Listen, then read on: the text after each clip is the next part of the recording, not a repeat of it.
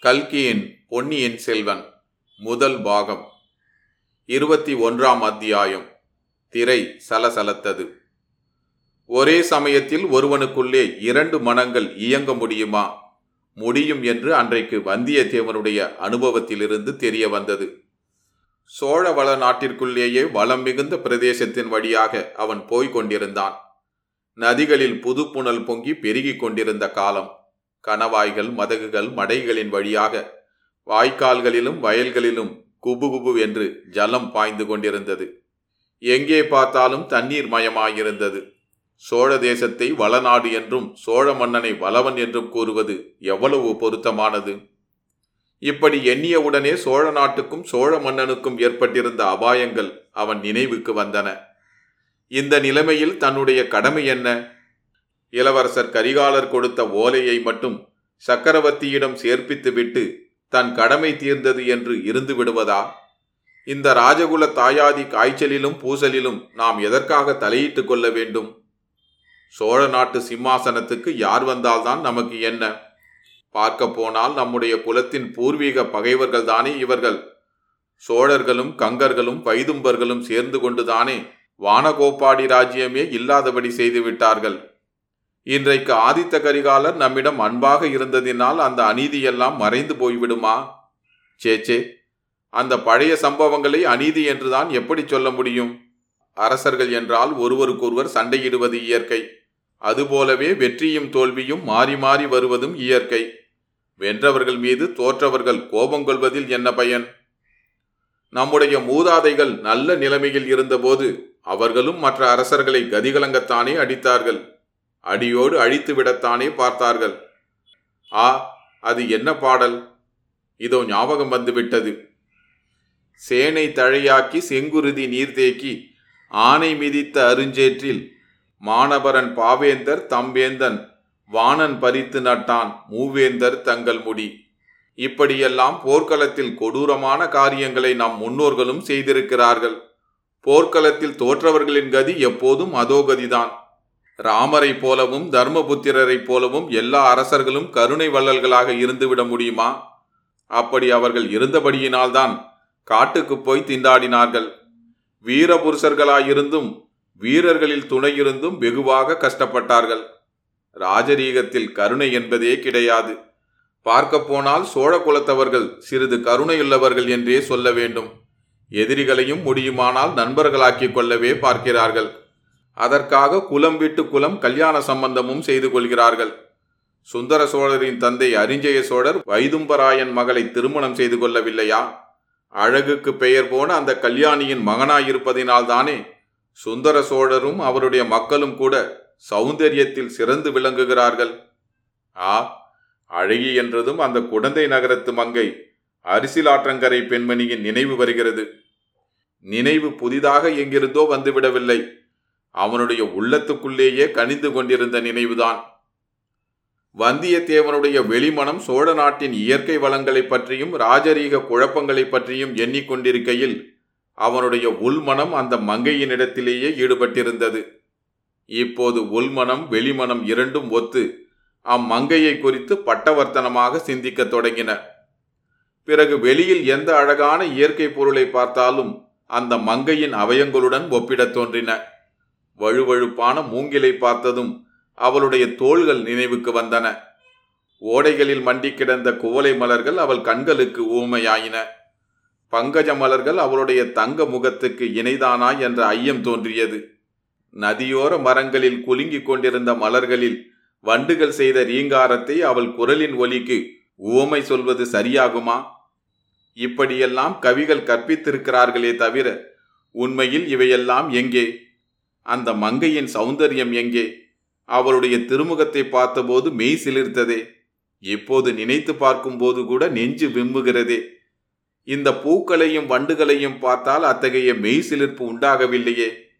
சேச்சே முதியோர்கள் நமக்கு செய்த உபதேசத்தை எல்லாம் மறந்து விட்டோமே.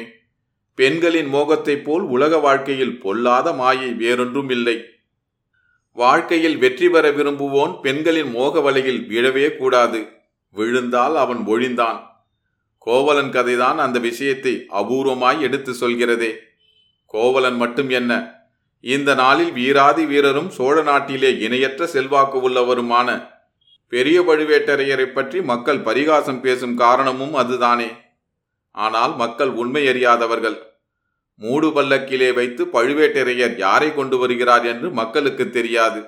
ஆகையால் மூடத்தனமாக பேசுகிறார்கள். ஆனாலும் அந்த மதுராந்தகத்தேவர் தம்மை அவ்வளவு கேவலப்படுத்திக் கொள்ள வேண்டியதில்லை. சீச்சி மூடு பல்லக்கில் உட்கார்ந்து கொண்டு பழுவேட்டரையரின் ராணியின் சாணத்தில் மறைந்து கொண்டு ஊர் ஊராய் போவதா?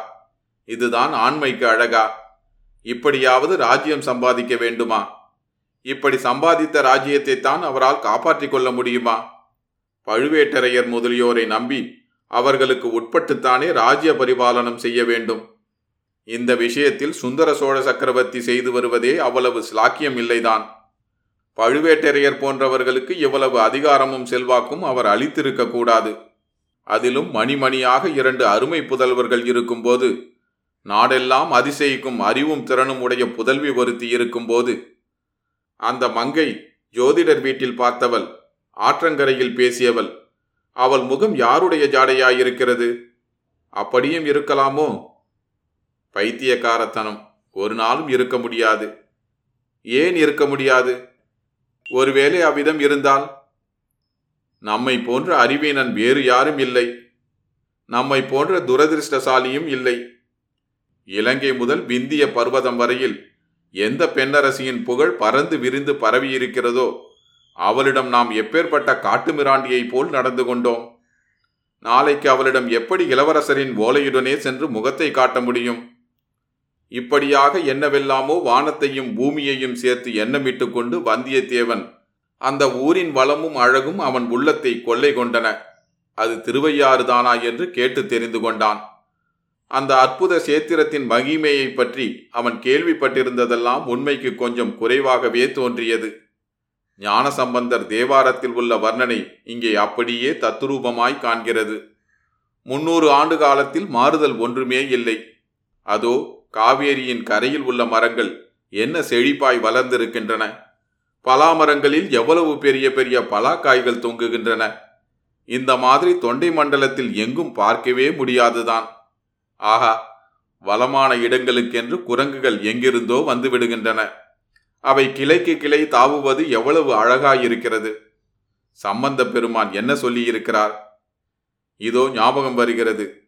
திருவையாற்று வீதிமுனை அரங்கங்களில் பெண்கள் நடனம் ஆடுகிறார்கள். அந்த ஆடலுக்கேற்ற பாடலோடு மத்தள சத்தமும் முழங்குகிறது. அந்த முழக்கத்தை கேட்ட குரங்குகள் மேகங்களின் கர்ஜனை என்று எண்ணி உயர்ந்த மரங்களின் உச்சாணி கிளைகளில் ஏறி மழை வருமா? என்று வானத்தை பார்க்கின்றன. அடடா! இன்றைக்கும் எவ்வளவு பொருத்தமாயிருக்கிறது. உயர்ந்த மரங்களில் உச்சாணி கிளைகளில் குரங்குகள் ஏறுகின்றன. அது மட்டுமா? ஆடல் பாடல்களுக்குரிய இனிய சத்தங்களும் ஊருக்குள்ளிருந்து வருகின்றன. யாழ் குழல் முழவு தன்னுமை முதலிய கருவிகளின் ஒலியுடன் சதங்கை சத்தமும் சேர்ந்து ஒலிக்கின்றன. இங்கே ஆடுகிறவர்கள் கடம்பூர் சம்புவரையர் மாளிகையில் ஆடியவர்களைப் போல் குறவை கூத்தர்கள் அல்ல. ஆஹா இங்கே கேட்பது பண்பட்ட இனிய கானம். கலை சிறப்பு வாய்ந்த பரதநாட்டியம் ஆடுவோரின் சதங்கை ஒளி அதோ ஆட்டி வைக்கும் நடன ஆசிரியர்கள் கையில் பிடித்த கோலின் சத்தம் கூட சேர்ந்து வருகிறதே. கோலோட கோல்வளையார் கூத்தாட குவிமுகையார் முகத்தினின்று சேலோட சிலையாட சேயிழையார் நடமாடும் திருவையாரே ஆஹா சம்பந்த சுவாமிகள் சிறந்த சிவபக்தர் அதை காட்டிலும் சிறந்த ரசிகர். அவர் அன்றைக்கு வர்ணனை செய்தபடியே இன்றைக்கும் இந்த திருவையாறு விளங்குகிறதே. இப்படிப்பட்ட ஊரில் ஒரு நாள் தங்கி ஆடல் பாடல் வினோதங்களை பார்த்துவிட்டு ஐயாரப்பரையும் அறம் வளர்த்த நாயகி அம்மனையும் தரிசித்துவிட்டுத்தான் போக வேண்டும். அடாடா! காவேரியின் கரையில் எத்தனை பக்தர்கள் உட்கார்ந்து அனுஷ்டானம் செய்கிறார்கள்? பட்டை பட்டையாக அவர்கள் திருநீறு அணிந்திருப்பது எவ்வளவு கலையாயிருக்கிறது! சில சமயம் ஆடல் பாடல் ஒலிகளை அமுக்கிக் கொண்டு நமச்சிவாய மந்திரத்தின் ஒலி கேட்கிறதே! அதோ சம்பந்தரின் தேவாரத்தையே யாரோ இனிய குரலில் அருமையாக பாடுகிறார்களே. இசைக்கும் கலைக்கும் என்றே இறைவன் பணித்த ஊர் இந்த திருவையாறு போலும். இந்த ஊரில் கட்டாயம் ஒரு நாள் தங்கி பார்த்துவிட்டுத்தான் போக வேண்டும். தஞ்சாவூருக்கு அவசரமாக போய்த்தான் என்ன பயன்?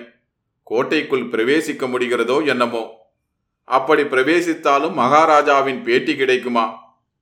மகாராஜாவைத்தான் இரண்டு பழுவேட்டரையர்களுமாக சேர்ந்து சிறையில் வைத்திருப்பது போல் வைத்திருக்கிறார்களாமே.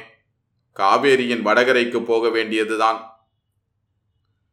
இந்த முடிவுக்கு வந்தியத்தேவன் வந்துவிட்ட தருணத்தில் ஒரு சம்பவம் நடந்தது. மேற்கு திசையிலிருந்து காவேரி கரையோடு ஒரு பல்லக்கு வந்தது. பல்லக்குக்கு முன்னாலும் பின்னாலும் சில காவல் வீரர்களும் வந்தார்கள். வந்தியத்தேவனுக்கு ஏதோ ஒரு சந்தேகம் தோன்றியது. பல்லக்கு அருகில் வருகிற வரையில் அங்கேயே நின்று காத்து கொண்டிருந்தான். அவன் நினைத்தபடியே இருந்தது. பல்லக்கை மூடியிருந்த வெளித்திரையில் பனைமரத்தின் லட்சினை சித்திரம் காணப்பட்டது. ஆகா கடம்பூரிலிருந்து வருகிற பல்லக்குதான் இது. நாம் குழந்தை வழியாக வர இவர்கள் வேறொரு வழியில் வந்திருக்கிறார்கள். ஆனால் பழுவேட்டரையரை காணோம்.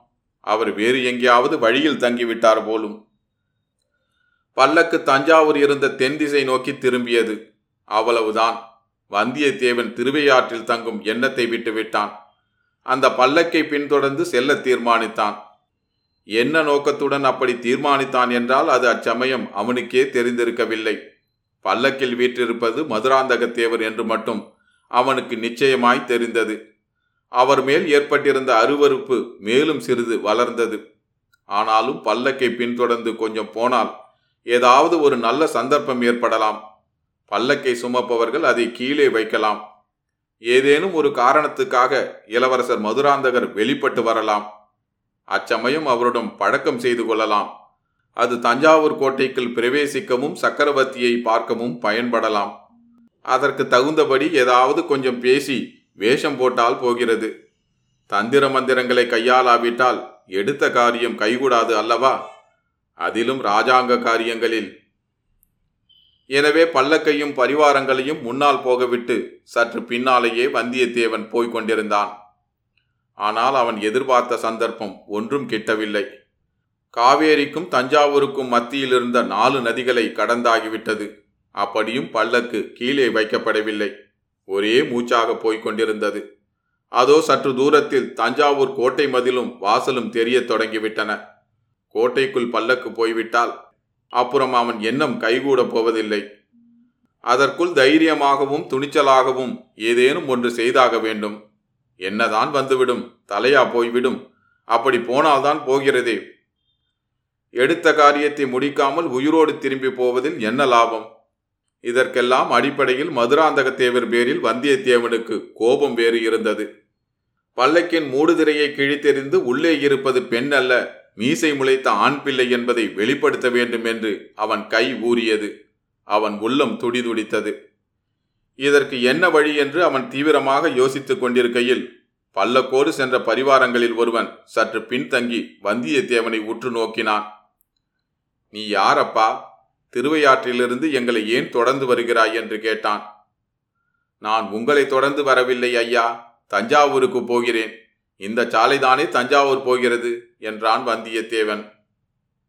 இந்த சாலை தஞ்சாவூருக்குத்தான் போகிறது. ஆனால் இதில் முக்கியமானவர்கள் மட்டுமே போகலாம். மற்றவர்களுக்கு வேறு சாலை இருக்கிறது என்றான் வீரன். அப்படியா? ஆனால் நானும் ரொம்ப ரொம்ப முக்கியமான மனுஷன்தான் என்றான் வந்தியத்தேவன். அதை கேட்ட அவ்வீரன் புன்னகை செய்துவிட்டு தஞ்சைக்கு எதற்காக போகிறாய்? என்றான். என் சித்தப்பா தஞ்சையில் இருக்கிறார். அவருக்கு நோய் என்றறிந்து பார்க்கப் போகிறேன் என்று கூறினான் வந்தியத்தேவன். உன் சித்தப்பா தஞ்சையில் என்ன செய்கிறார்? அரண்மனையில் உத்தியோகம் பார்க்கிறாரா? இல்லை இல்லை. சத்திரத்தில் மணியக்காரராயிருக்கிறார் ஓஹோ அப்படியா? சரி எங்களுக்கு முன்னால் நீ போவதுதானே ஏன் பின்னாலேயே வந்து கொண்டிருக்கிறாய்? குதிரை களைத்து போயிருக்கிறது ஐயா. அதனால்தான். இல்லாவிடில் உங்கள் முதுகை பார்த்து கொண்டே வருவதில் எனக்கு என்ன திருப்தி? இப்படி பேசிக்கொண்டே வந்தியத்தேவன் பல்லக்கின் அருகில் வந்துவிட்டான் உடனே அவன் மூளையை விரட்டி கண்டுபிடிக்க முயன்ற உபாயமும் புலப்பட்டு விட்டது. குதிரையை கால்களால் அமுக்கி முகக்கயிற்றை இழுத்து பல்லக்கின் பின் தண்டை தூக்கியவர்களின் பேரில் விரட்டியடித்தான் அவர்கள் பயத்துடன் திரும்பி பார்த்தார்கள். வந்தியத்தேவன் உடனே மகாராஜா மகாராஜா பல்லக்கு தூக்கும் ஆட்கள் என் குதிரையை இடிக்கிறார்கள். ஐயோ! என்று கத்தினான். பல்லக்கை மூடியிருந்த திரை சலசலத்தது.